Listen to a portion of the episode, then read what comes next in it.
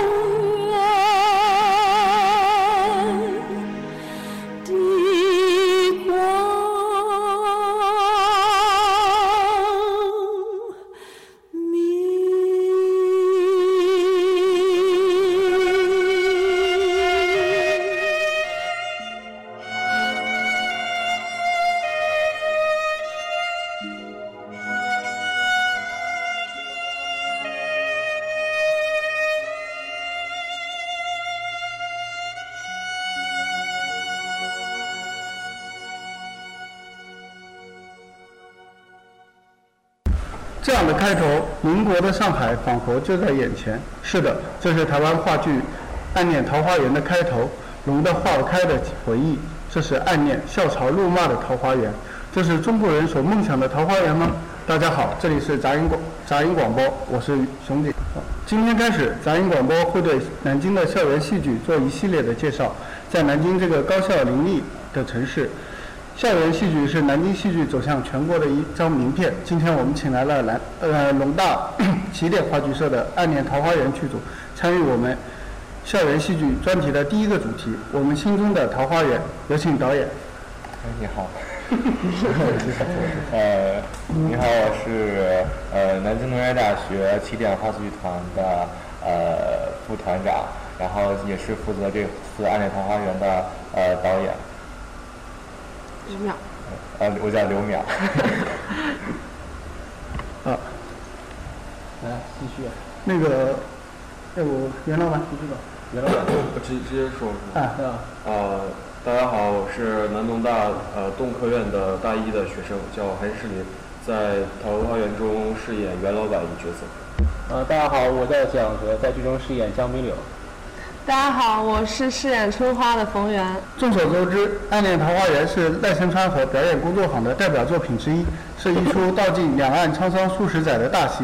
金世杰先生和肖爱女士的极具个人特色气场的演出，至今让观众痴迷不已。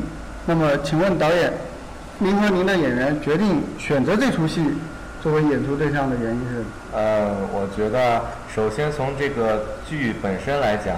它角色戏份分配比较均匀，嗯，每个角色呢又都有鲜明的个性，所以呃还包括年龄的跨度上，而这些呢对我们演员的表表演能力是一种挑战，也是一一次很好的锻炼，而表演效果也会呃也会我觉得也会非常好。嗯，其次呢，《桃花暗恋桃花源》是从一九八六年创作以来的呃几番翻拍，而大家呢都对它太耳熟能详了，所以从吸引观众的方面来讲呢，我觉得也很好。呃，再说到它的主题，我认为也可以是给我们当代大学生提出一些值得思考的问题。哦，其实这出戏的话，它整个有十二个演员，如果呃两个长达两个半小时的一个演出。你觉得呃，在排练的时候，或者是导演这场戏的时候，你觉得是一种困难呢，还是一种享受？呃，困难是一定有的，呃，因为它毕竟是一场大型的话剧，呃，很多舞台调度呀，还有换场都会或多或少出现问题，而我们能做到的就是本着一个字活。呃，然而综合原版的视频和人，然后我们要综合原版的视频和人物的心理去实现舞台上的那个调度，而毕竟我们之前没有过这样的尝试，所以一开始，嗯，一开始大家都不是很习惯。我我们排练起来呢，也是也是可以说是困难重重。花了多久？呃，大概三个月。嗯，那还是蛮长的。嗯，呃，不过呢。不过我们觉得随着排练，大家也就这样三个月也慢慢适应了，呃，也就说是，也就逐渐形成一种默契吧。是深厚的革命情谊。对，革命情谊。这是跟金世杰学的那句话。您 可以上升了。不过演了这两个半小时的这这个戏呢，可以也算是挺耗费体力的。对。呃，所以说就是对演员的体能要求也挺高的，嗯。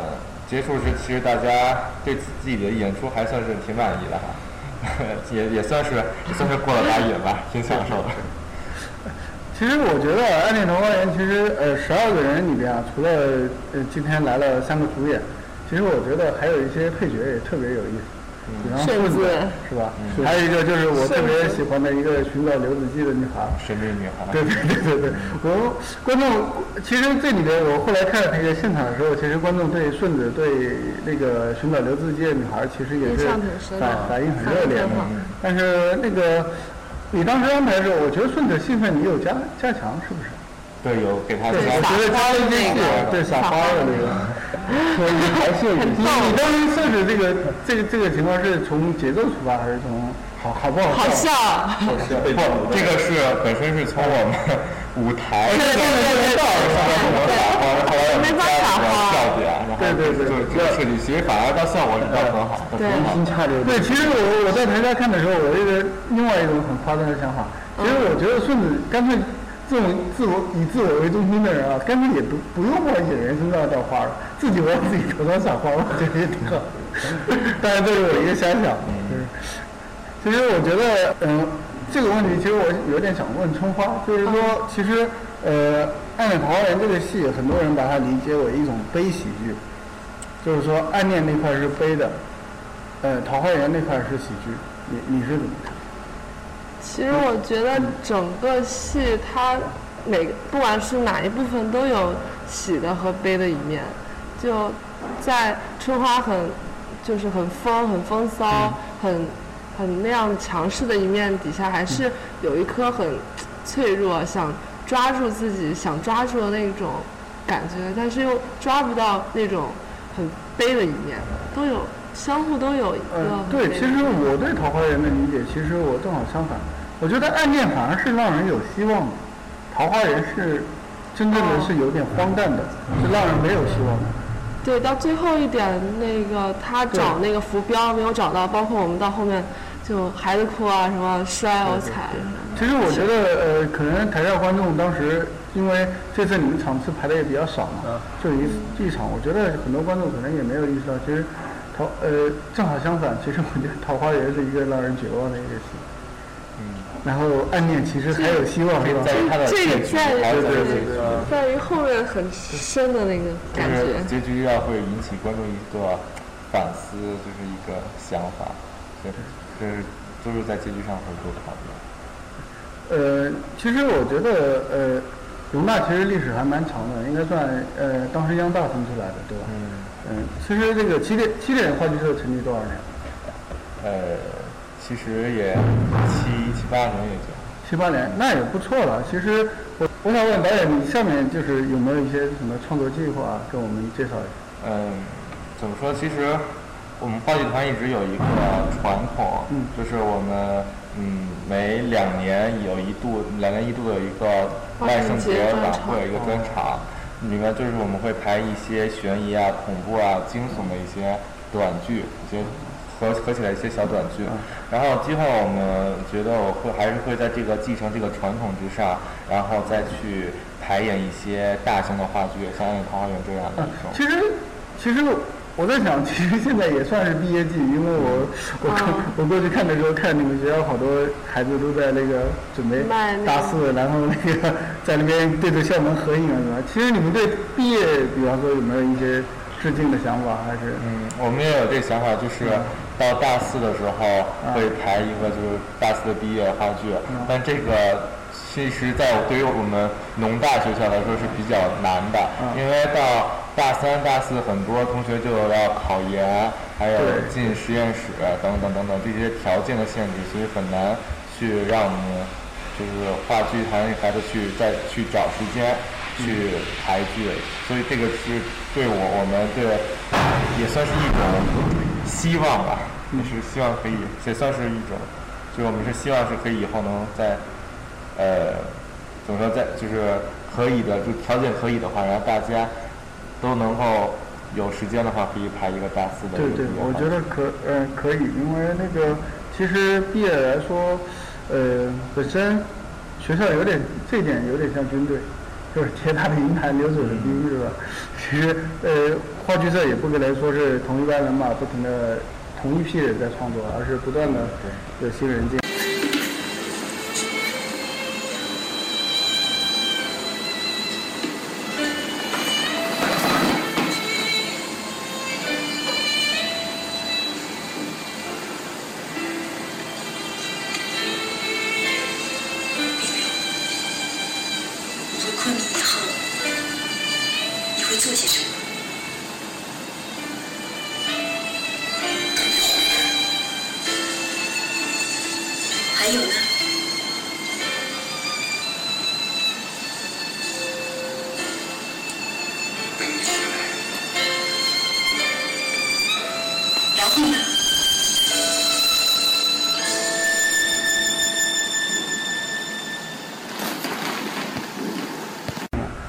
那么其实呃，杂音和起点之所以认识，是因为我们这出戏的那个男主角，呃，江滨江滨柳的扮演者蒋泽的牵线。那么下面我们我们现在问一下蒋泽，就是说，呃，这次其实呃，就比方说我们我们我们杂音的那个小夏，他是金世杰的，就是脑残粉，就是说我们想问一下，就是说这次《暗恋桃花源》是金世杰其实一炮而红的一个角色，那么你觉得这出戏你在金世杰身上有没有学到一些什么？还有你觉得演的时候，你觉得是压力大呢，还是还是一种过瘾？压力很大些。压力确实不小，嗯真的这个角色真不好演的。嗯，关于金世杰，他怎么说呢？他是一开始先是青年人，最后要变变老，青年人和老老年人之间的其实这点这点有点对蒋哥不公平，因为金世杰演这出戏的时候也是三十老几了，嗯刚开始的时候也是三十老几，所以他头发几乎就是稍微梳一下 立起来，然后就觉得很苍老了。对，呃，其实我觉得，哎，还是青年比较好不好演一点。我我自己反而觉得青年不好演一点。因为历史感，嗯，对，历史感，就是我经常时代感。跟人家讲的一个笑话，就是民国三十八年，我们两个人只有一张船票，是吧？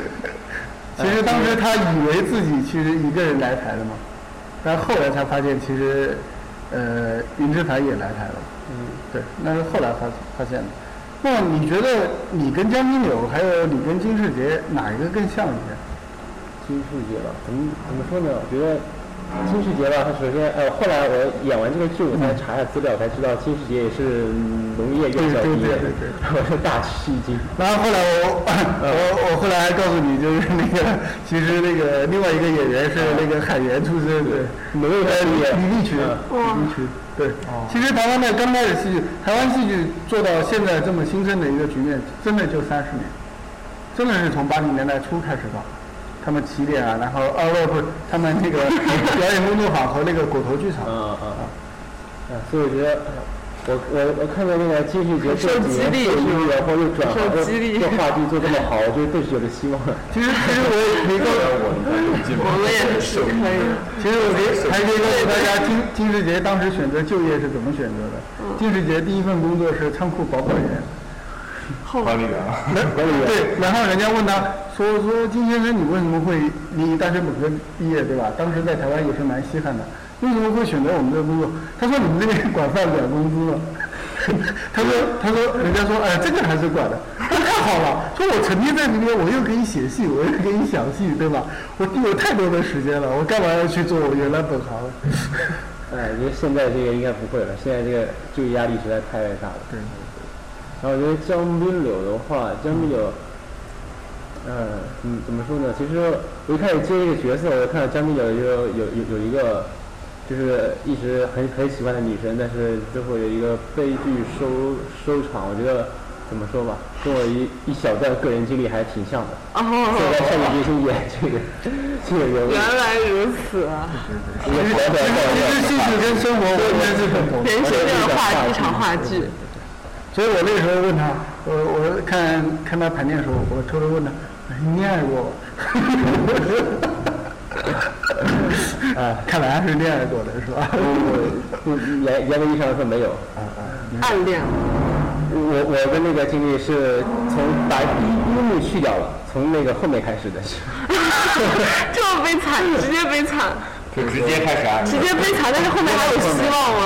啊，后来有希望了。有一个女朋友，然后。所以所以我一直觉得，我一直觉得我演那个老人演的比年轻人好。其实我觉得你在排病房的戏的时候，那个呃，一方面是云之凡，一一方面其实你现实中也有个很省的很省的太太。那么其实后来导演特别就是强调这个江滨柳和云之凡之间，就是云之凡要像一个白色山茶花。你这边怎么看？这你的爱人想象中的爱人是一个白色山茶花这种事情？这很难演，很难演，很难演。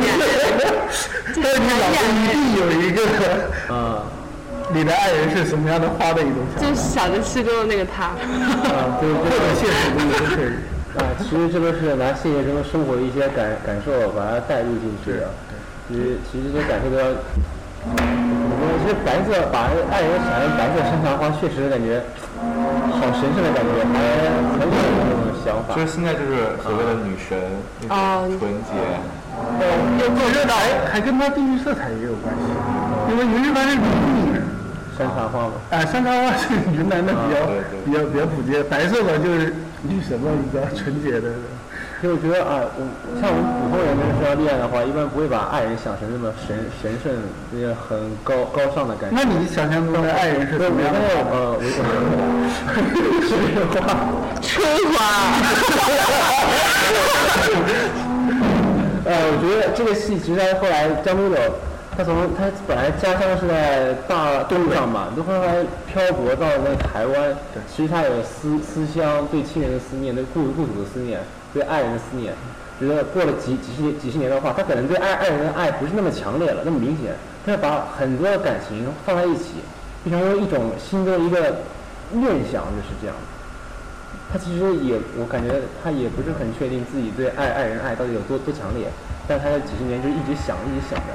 这个是第对对，其实你在准备这个角色的时候，你有没有去看一些书啊？就比方说一些呃《一九四九》啊这种。没有吧？其实我我我倒推荐一个书，就是这个呃齐邦媛的叫《巨流河》，他的父亲是有个人买对，他的父亲是呃国民政府的高官，叫齐世英，他是那个张作霖以前的那个部属，就是他正好也是从东北过去的。哦，所以说他其实跟这个剧中，当然她是个女性角色，还是有点像的。其实我倒觉得他们俩，就江明柳和于之凡，嗯倒就是属于一种遗憾而所产生的一种念想。就比如说像我们很多东西，假如说在逛街上看到一个很想买的东西，但是没有钱去买到它，然后你就这几天你就就吃吃不好睡不着，就想去买到它。其实这就是安年最最美好的地方。但是可能如果要是他们俩没走散的话，可能也不一定他们最后真的能在一起。只是他一直对他的一个，就是他们当时在最热恋的时候分手了，而对他一种思怀念。怀念，就是对过去所有的怀念在他。在江明柳心里边，他就是还是原来那样子，就不像桃花源这边春花想象的袁老板什么样，但真的跟他在一起之后，发现还是嗯脱离不了那个。那其实现实其实。从袁老板开始啊，我觉得其实跟《桃花源》里面那个就是道不能说道貌岸然吧，就是有点仙风道骨的那个男主角，其实刚开始还有点像，因为都是挺风流倜傥。哦，但是到后来，其实最后的时候，其实你们俩生活，就是春花和袁老板之间生活也陷入了一个困境。其实那个时候，呃，除了春花，其实表现得很明明显嘛，就是开始就一阵数落，就对你很失望嘛，对袁老板这个角色。那么你，呃，袁老板，你觉得对自己失望吗？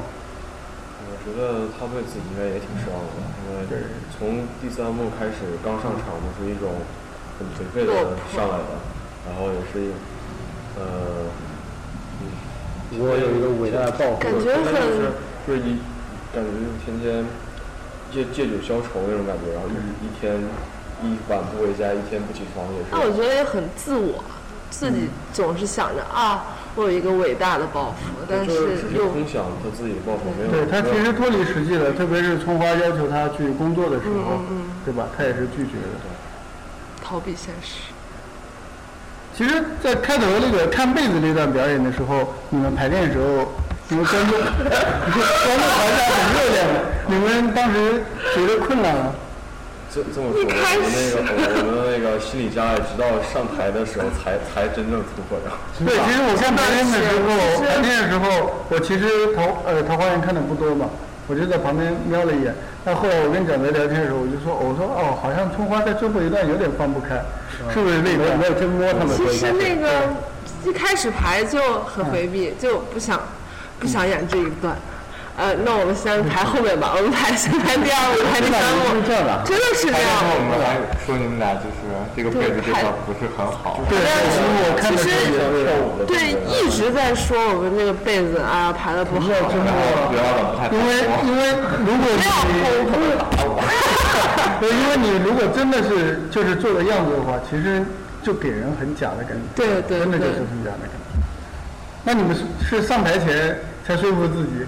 没有，之前有一段时间已经开始，但是还没有在舞台上最后那个效果，最后那个效果出来。对对对最后，舞台上他们很长，最后那个效果其实然后比之前排的都然后。小夏小夏跟我讲的，我说为什么大家这么起哄？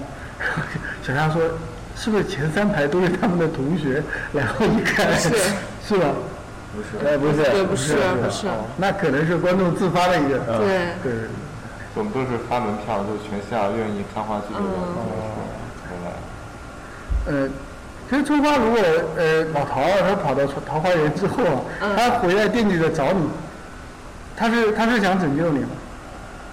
他是想拯救我吗？因为我觉得他还是一直对春花还是，虽然春花已经就是背叛了他，但是他一直对春花还是很有感情的，嗯一直想要啊、一直想要啊，我我这里很好，然后特别想让你也来。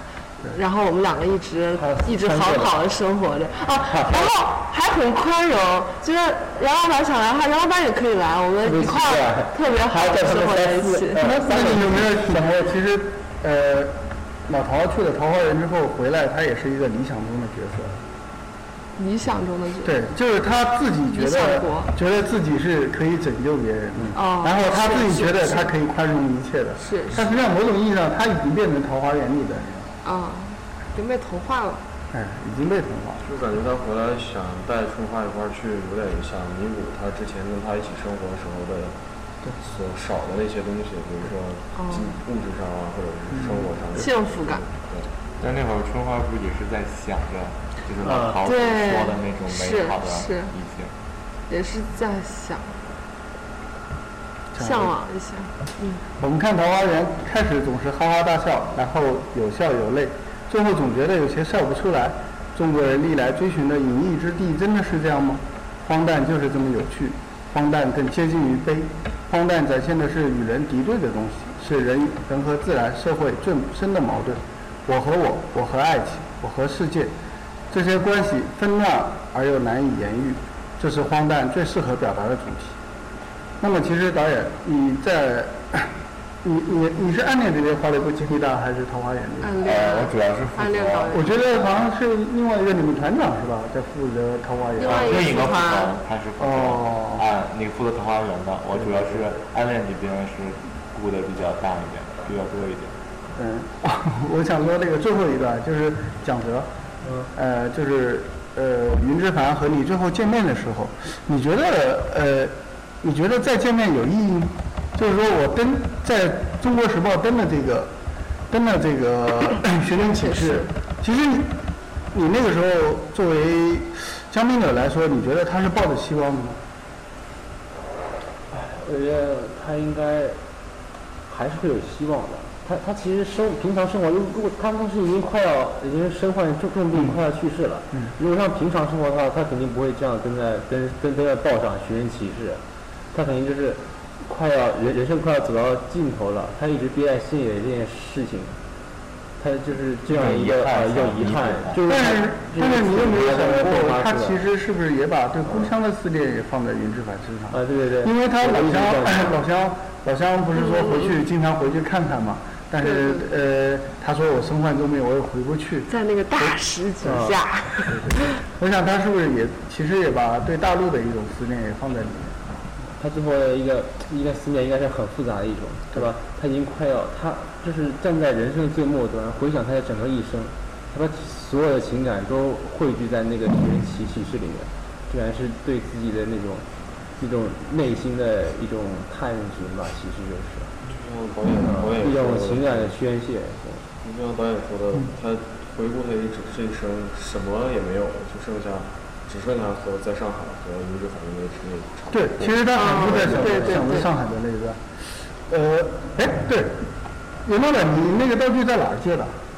那个什么就是那个衣服服装，哦，新街口，是一个你那个金色的袍子租的，租的，租的是吧？那是租的。租的租的啊，我觉得那个戒指戒的很好，戒的很好我也。觉得不错，对，对，他那个帽子是腰带，腰带帽子也特别好，编起来。哦，那很好，这个腰带，老陶衣服也很棒，还有那个帽子，那那帽子是我真的。们所有的帽子都是巨物拿布然后自己做出来的。哎，那很棒，那真的很好。剧务都心灵手巧。剧屋很棒，道具应该是一个剧团最厉害的人，虽然就是至少他把桃花画出来了，对吧？就是那个布景上面桃对，那那桃花给掰出来了。他那个后边那也是我们团那个自己弄的，还有那个对，自己画的，对，收音机，对，做的，自己做的自。己做的。跟我同学讲那个是其实纸上做的，他们说啊，怎么可能？对，你说好特别！像，好真，还说是在哪借的床头柜，我说那是我们自己做的，特别骄傲。嗯，很很像。其实其实床头柜这边这边很多古古老的，啊对不对？那么导演其实起点在学校也也不少年了，是吧？然后其实是同学和老师一路扶持过来的。嗯，嗯，呃，那你对未来就是说，嗯，南农的一个戏剧氛围，还有话剧社的一个未来，自己有什么想法？嗯，其实我觉得现在我们团在学校里也算是可以说是小有名气吧。嗯，但是就是就是在很多硬件条件上，我们我们学校很多条件都不能不太能达到。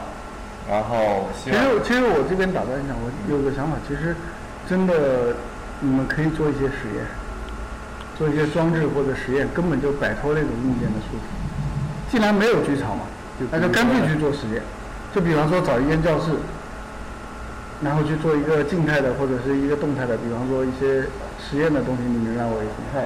太轻松了，这个，什么意思就是就是我在对，讲，你知道你们会不会觉我讲的那个观众全部是不那脸脸都朝里里里里面背着舞台，拿个镜子放在那边，啊这是观众就看在那个镜子上面那个人人的表情。然后不需要台词，在那个咖啡馆里直接把四边那个布一蒙，所有人要看的话必须用偷窥，然后去看那个那个中间女演员在干嘛。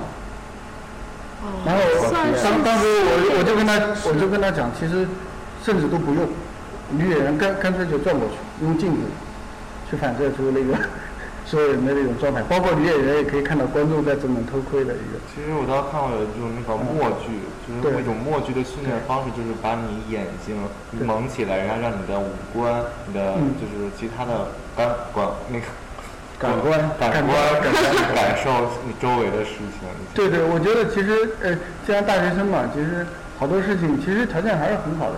第一有时间，第二有场地。就比方说你们走廊，你们走廊也可以用起来。嗯，我就我就觉得是不是可以摆脱一下这个硬件的一个限制？因为好像短期是不是剧场也解决不了。对，其实相对之下，像别的很多学校都有比较大一点的对剧场，但是我们学校虽说是设备是还是很好，但是嗯就是空间比较小，不太合适去演出这些话剧。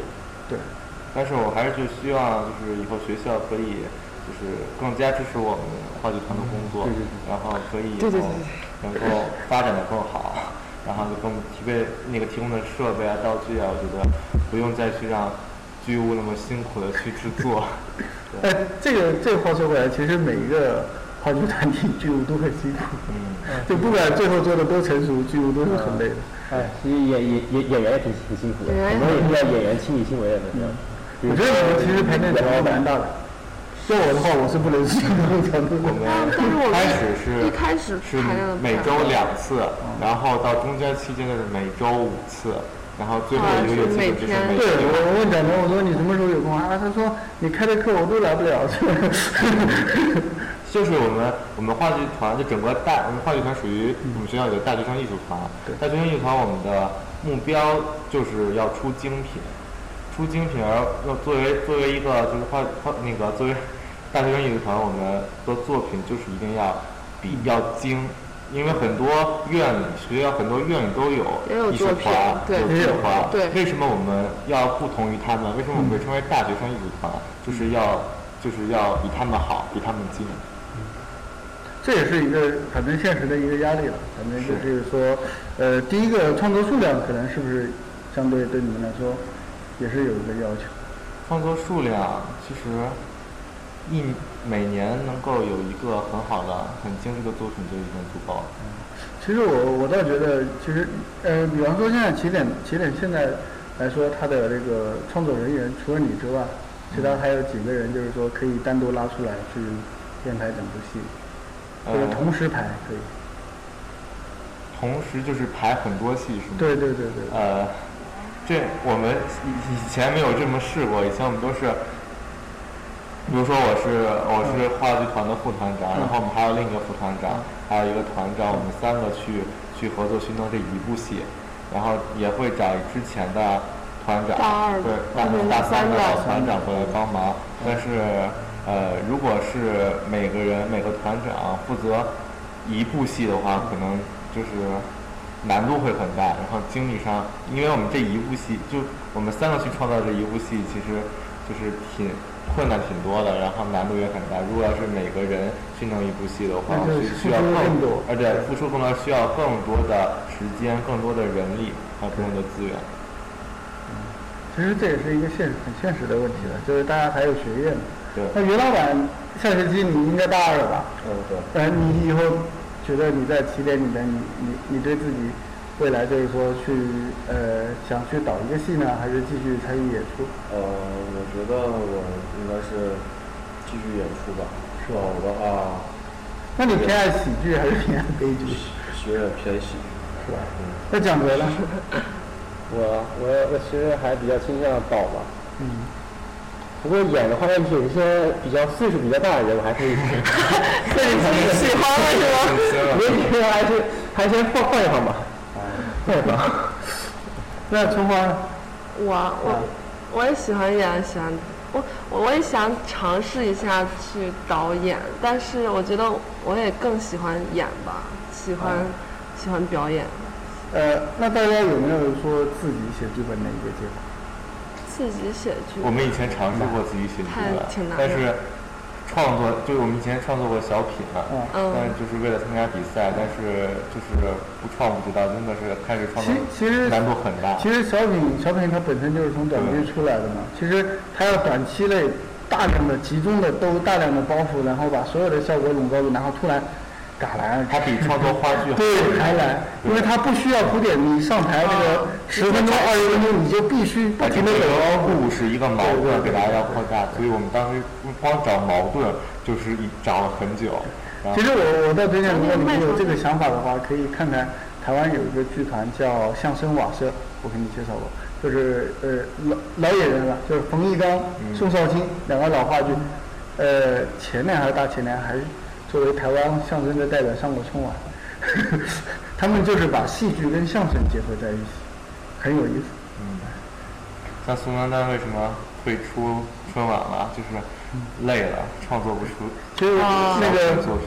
林兆华戏里面宋丹丹有一个是跟濮存昕搭档的男女主角，然后开始一个话剧演电视剧了，宋丹丹。他话剧也蛮多的。桃花源，中国人的精神故土，分离的家国，现代中国人心中的剧痛，在这出戏里，我们可以谈的太多太多。今天我们只能到这里了，感谢《暗恋桃花源》剧组给我们带来龙大精彩的话剧，希望之后可以看到更多更好的作品。来跟大家说一个再见吧。再见，再见，再见。这个欢迎大家到我们学校来看我们演出。好，不收门票。一起念，然后我剪进去。什么？一二，欢迎大家来。欢迎一二三。欢欢迎大家来看我们的作品。啊，支持是？南京农业大学起点话剧团。不看后悔，不看。好，可以。OK。